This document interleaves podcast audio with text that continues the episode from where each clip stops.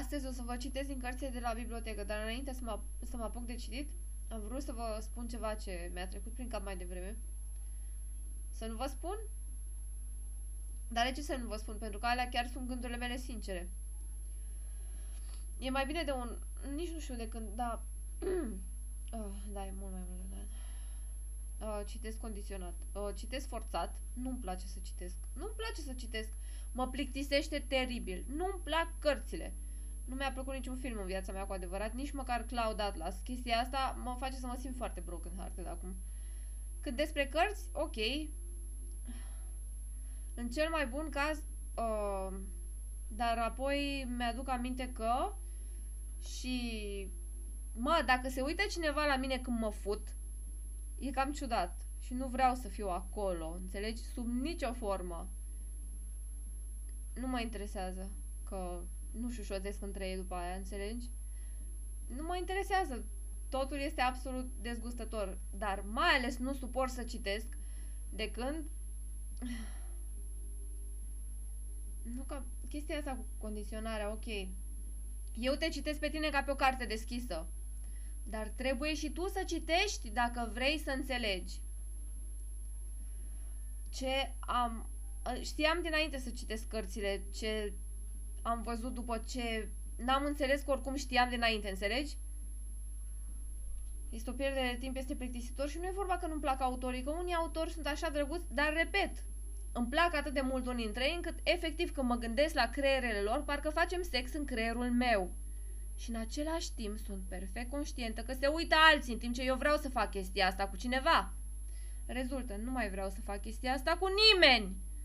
De asta nu-mi place să citesc.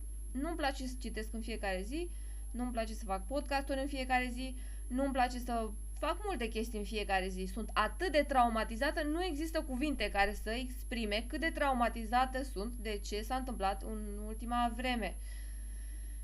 În special în ultimul an, în special, nu mai, nici nu mai, nu mai există leere în toată prostia asta. Ideea este că nu-mi place să citesc.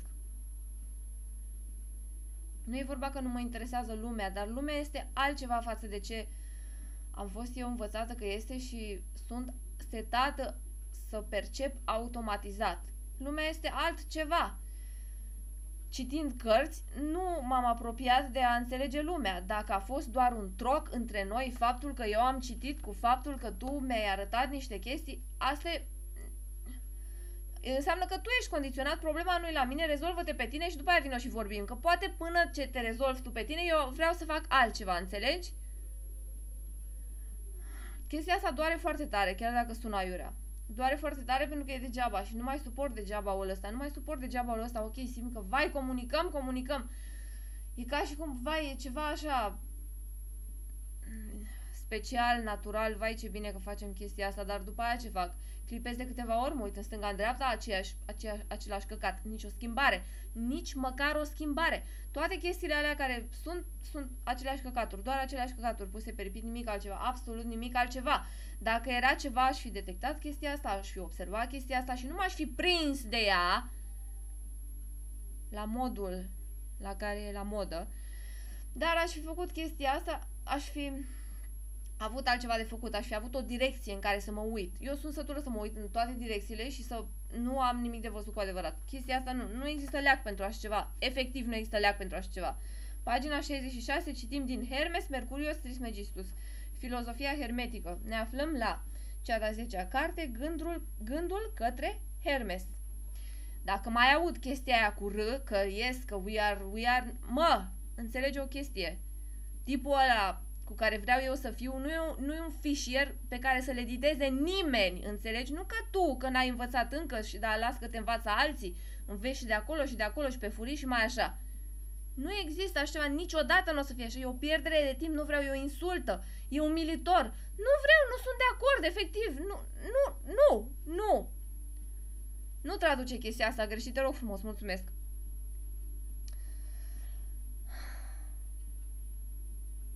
Zăbovește puțin, o Hermes Trismegistus, și aduți aminte de acele lucruri care s-au spus. Iar eu nu voi întârzia să vorbesc despre ceea ce îmi vine în minte, întrucât mulți au spus multe lucruri care se deosebesc între ele despre univers și bine, Însă eu nu am aflat adevărul. De aceea, Domnul să mă lumineze în această privință, căci te voi crede numai pe tine asupra felului cum se înfățișează aceste lucruri.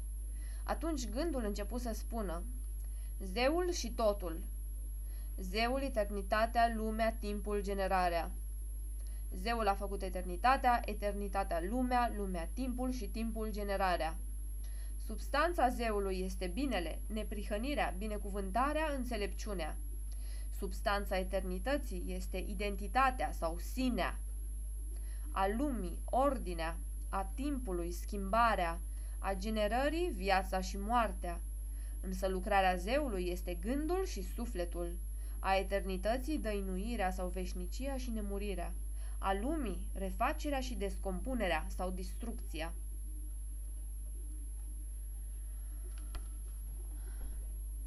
Acum vă citesc din George Orwell 1984. Pagina 180. Veți fi prinși. Veți mărturisi și în final veți muri. Acestea sunt toate rezultatele de care veți avea parte. Este practic imposibil ca vreo schimbare notabilă să aibă loc în epoca în care trăim. Noi suntem cei morți. Singura noastră viață normală se află în viitor. Vom lua și noi parte la ea, deși pe atunci nu vor mai exista din noi decât cel mult o mână de țărână și câteva așchi de os. Dar cât de îndepărtat este acel viitor, nu avem cum ști. S-ar putea să vină abia peste o mie de ani. În momentul de față, tot ce se poate face este să încerci să extinzi încetul cu încetul aria de gândire normală. În grup nu se poate acționa. Atâta tot putem face, să ne răspândim cunoștințele în afară, de la individ la individ și de la generație la generație. În fața poliției gândirii, nu avem ce face altceva. Se oprește și se uită pentru a treia oară la ceasul de la mână, lung de parcă și-ar face niște socoteli în minte. Mai este puțin și trebuie să pleci, tovarășă, adăugă el, întorcându-se către Julia. Dar până atunci să vedem ce facem cu jumătatea asta de sticlă. Umple el însuși paharele și îl ridică pe al lui, ținându-l de picior. De data asta, pentru ce bem? întrebă cu același aer ironic. Pentru prostirea poliției gândirii, pentru moartea fratelui cel mare, pentru omenire, pentru viitor? Pentru trecut, intervine Winston. Într-adevăr, într-adevăr, recunoaște O'Brien gânditor. Trecutul este mai important. Își dau toți trei paharele peste cap și imediat după aceea Julia se ridică să plece. O'Brien ia o cutiuță de pe un screen și îi dă o pastilă albă plată rugând-o să-și o pună sub limbă. Este foarte important să nu plece de acolo mirosind a vin. Însoțitorii de la lifturi sunt foarte perspicace. După ce se deschide ușa în urma ei, O'Brien parcă a și uitat că Julia a fost de față. Mai face un pas doi prin cameră, apoi se oprește. Trebuie să ne mai punem de acord asupra câtorva amănunte, zice el. Bănuiesc că aveți o ascunzătoare, ceva de felul acesta? Winston îi povestește despre camera de deasupra magazinului domnului Charrington. Acum citesc din Aldous Huxley, Geniul și Zeița.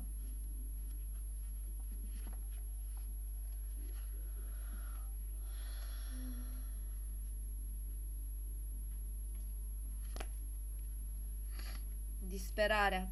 Pagina 62. Iar acum, dintr-o dată, în chip providențial, iată că din dinaintea lui a răsărit Katie. A fost dragoste la prima vedere, a tras-o într-un colț și, fără să-i bage deloc în seamă pe ceilalți oaspeți, a început să stea de vorbă cu ea. E inutil să adaug că nu i-a trecut nicio clipă prin minte că ea ar putea avea preocupări și probleme proprii. Nu s-a gândit nicio clipă că ar putea fi o idee bună să o încurajeze să spună și ea ce are de zis. Pur și simplu s-a năpustit asupra ei, turuind despre tot ce se întâmpla să-i treacă prin minte în clipa aceea. Pe moment îl preocupau noile descoperiri din domeniul logicii. Katie, ferește, n-a priceput o iotă din toată pol polologia. Dar el i s-a părut în mod atât de clar genial, totul a fost atât de nemaipomenit, de minunat, că pe loc, înainte de sfârșitul seratei, ea a convins-o pe maică sa să-l invite la cină. El a și venit. A terminat discuția începută și, în timp ce doamna Hansbury și ceilalți oaspeți jucau bridge, s-a lăsat împreună cu Katie în semiotică. Peste trei zile a avut loc un soi de picnic organizat de societatea Udubon, iar cei doi au reușit să se rătăcească de restul participanților într-o vâlcea.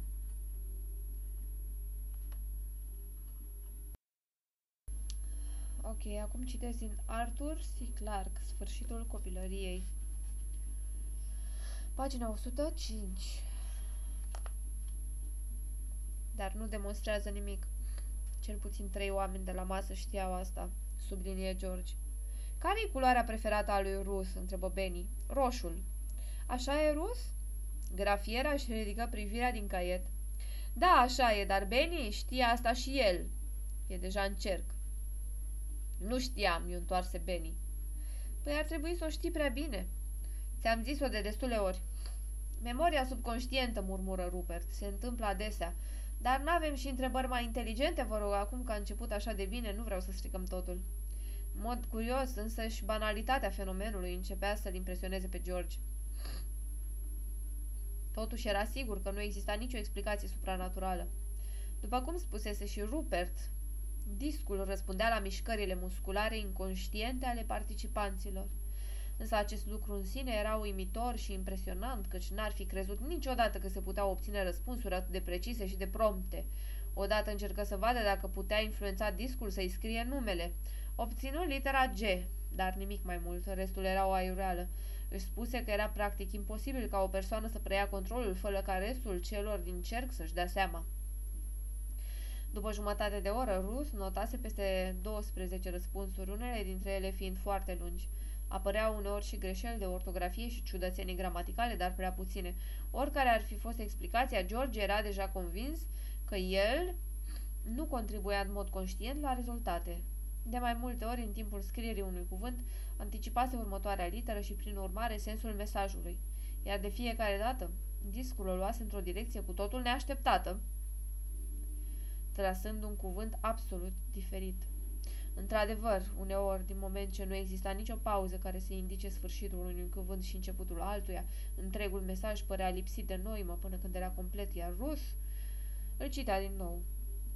Întreaga experiență îi dădea lui George impresia stranie că se afla în contact cu o minte hotărâtă și independentă. Și totuși nu. Exista nicio dovadă decisivă care să încline balanța într-o parte sau într-alta. Răspunsurile erau atât de banale, atât de ambigue, ce se putea înțelege de pildă din Credeți în om, natura este cu voi. Totuși, alte ori, aceste cuvinte sugerau adevăruri profunde și chiar tulburătoare. Amintiți-vă, omul nu e singur lângă om, e lumea altora. Firește, toți știau asta, dar cum să fie sigur dacă mesajul se referea pur și simplu la Overlords? Lui George se făcea somn din ce în ce mai tare. Era momentul, spuse el moleșit, să plece spre casă toată povestea. Asta era foarte uimitoare, dar nu durea, dar nu ducea nicăieri și deja se sărea calul. Aruncă o cheadă celor de la masă. Benny părea să împărtășească sentimentele. Maia și Rupert aveau privirile ușor împăijenite, iar Jean, ei bine, ei bine, ea luase totul mult prea în serios de la bun început. Expresia ei îl îngrijoră pe George. S-ar fi zis că era teamă să se oprească, dar și să meargă mai departe mai rămânea doar Jen. George se întrebă ce credea acesta despre excentricitățile cumnatului său. Tânărul inginer nu pusese nicio întrebare și nici nu se arătase surprins la vreunul dintre răspunsuri. Părea să, părea să studieze mișcarea discului, de parcă ar fi fost doar un alt fenomen științific. Rupert se smulse din letargia în care se părea că alunecase. Hai să mai punem o ultimă întrebare, după care încheiem, zise el. Ce zici, Jan? N-ai fost deloc curios? În mod surprinzător, Jan nu și-o voia niciodată. Ca și cum, S-ar fi hotărât cu mult timp în urmă și ar fi așteptat doar prilejul să o dovedească, iar aruncă o privire impasibilului și voluminosului Rașa Verac, după care spuse cu o voce limpede și domoală. Ce stai e soarele overlorzilor? Rupert scoase un fluierat de surpriză. Maia și Benny nu reacționară deloc. Jean stătea cu ochii închiși și părea adormită. Ra... Rașoverac se aplecă în față, astfel încât să poată privi peste umărul lui Rupert la ce se întâmplă pe masă, iar apoi discul început să se miște când se opre din nou. Urmă o scurtă tăcere, după care Rus întrebă cu o voce derutată. Ce înseamnă NGS 549672? Nu primi niciun răspuns, căci în același timp George spuse neliniștit. Dați-mi o mână de ajutor cu Jean, mă tem că a leșinat. Acum citesc din Aldous Huxley Insula. Îndemânare de propria teamă și de propriul spirit care transcende frica. Și fiecare dintre ei, bineînțeles, este în același timp conștient de prezența tuturor celorlalți. Este preocupat de soarta lor, făcând lucrurile potrivite pentru a se asigura că aceștia vor fi în siguranță. Viața la cote maxime de tensiune fizică și mentală, viața cu atât mai plină, mai inestimabil de prețioasă, din cauza amenințării omniprezente a morții. Însă după yoga primejdiei urmează yoga vârfului, yoga odihnei și a renunțării, yoga receptivității complete și totale, yoga ce înseamnă acceptarea conștientă a ceea ce ți este dat așa cum îți este dat, fără cenzura minții preocupate și moralizatoare, fără niciun adaos venit din rezerva de idealuri la mâna a doua sau din rezerva încă și mai cuprinzătoare de fantezii. Pur și simplu stai acolo, cu mușchii relaxați și mintea deschisă spre lumina soarelui și spre nord, deschisă către depărtări și orizont în sfârșit deschisă, către non-gândul fără formă, fără cuvinte pe care nemișcarea vârfului îți permite să-l intuiești, profund și statornic în interiorul fluxului pâlpâitor al gândului tău de zi cu zi. Iar acum este momentul coborârii, este momentul unei a doua faze de yoga primejdiei, momentul de a reînnoi tensiunea și conștiința vieții în toată plenitudinea ei strălucitoare, în timp ce atârn precar pe marginea dezastrului. Apoi ajuns la poalele stâncii, te dezlegi, o pornești cu pași mari de-a lungul potecii de piatră până la primii copaci și dintr-o dată te trezești în pădure și se impune un alt fel de yoga, yoga junglei, Yoga ce presupune să fii pe deplin conștient de viața clipei prezente, de viața din junglă în toată exuberanța și murdăria ei putredă, târătoare în toată ambivalența melodramatică a orhideelor.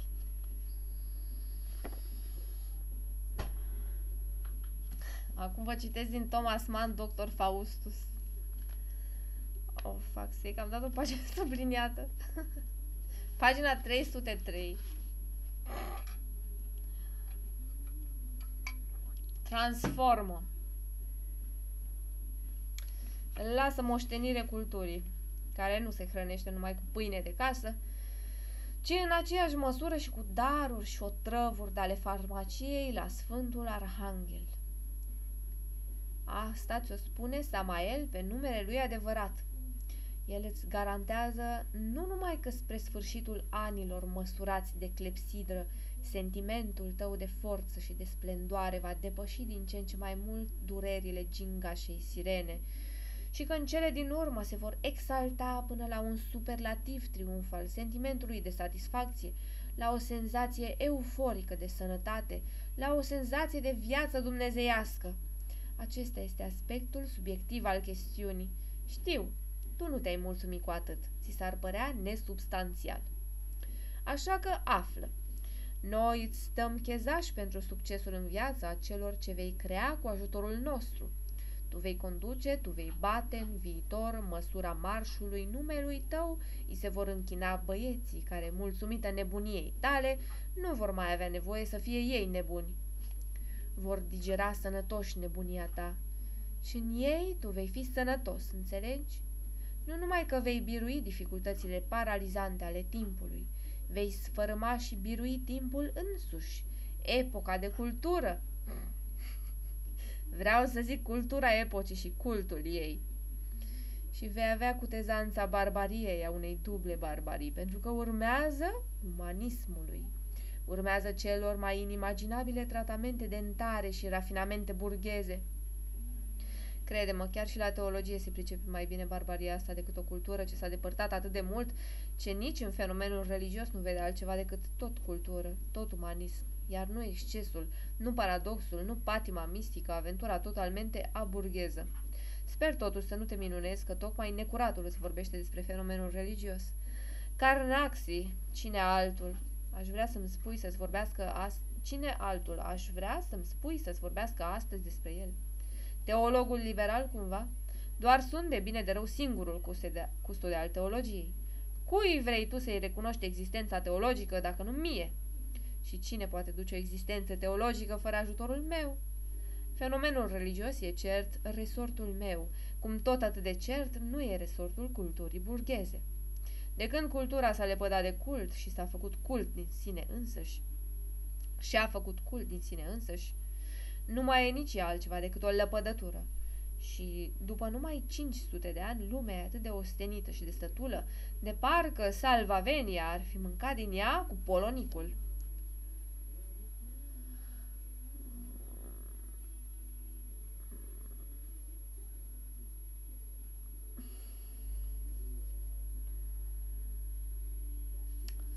Gloată întreagă, o generație de tineret receptivă și sănătoasă atunci se aruncă asupra operei genului bonlav, acelui pe care boala l-a genializat.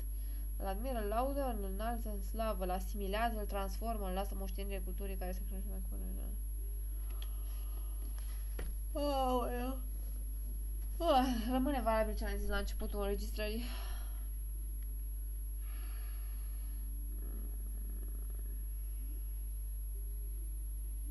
Nu mai suport.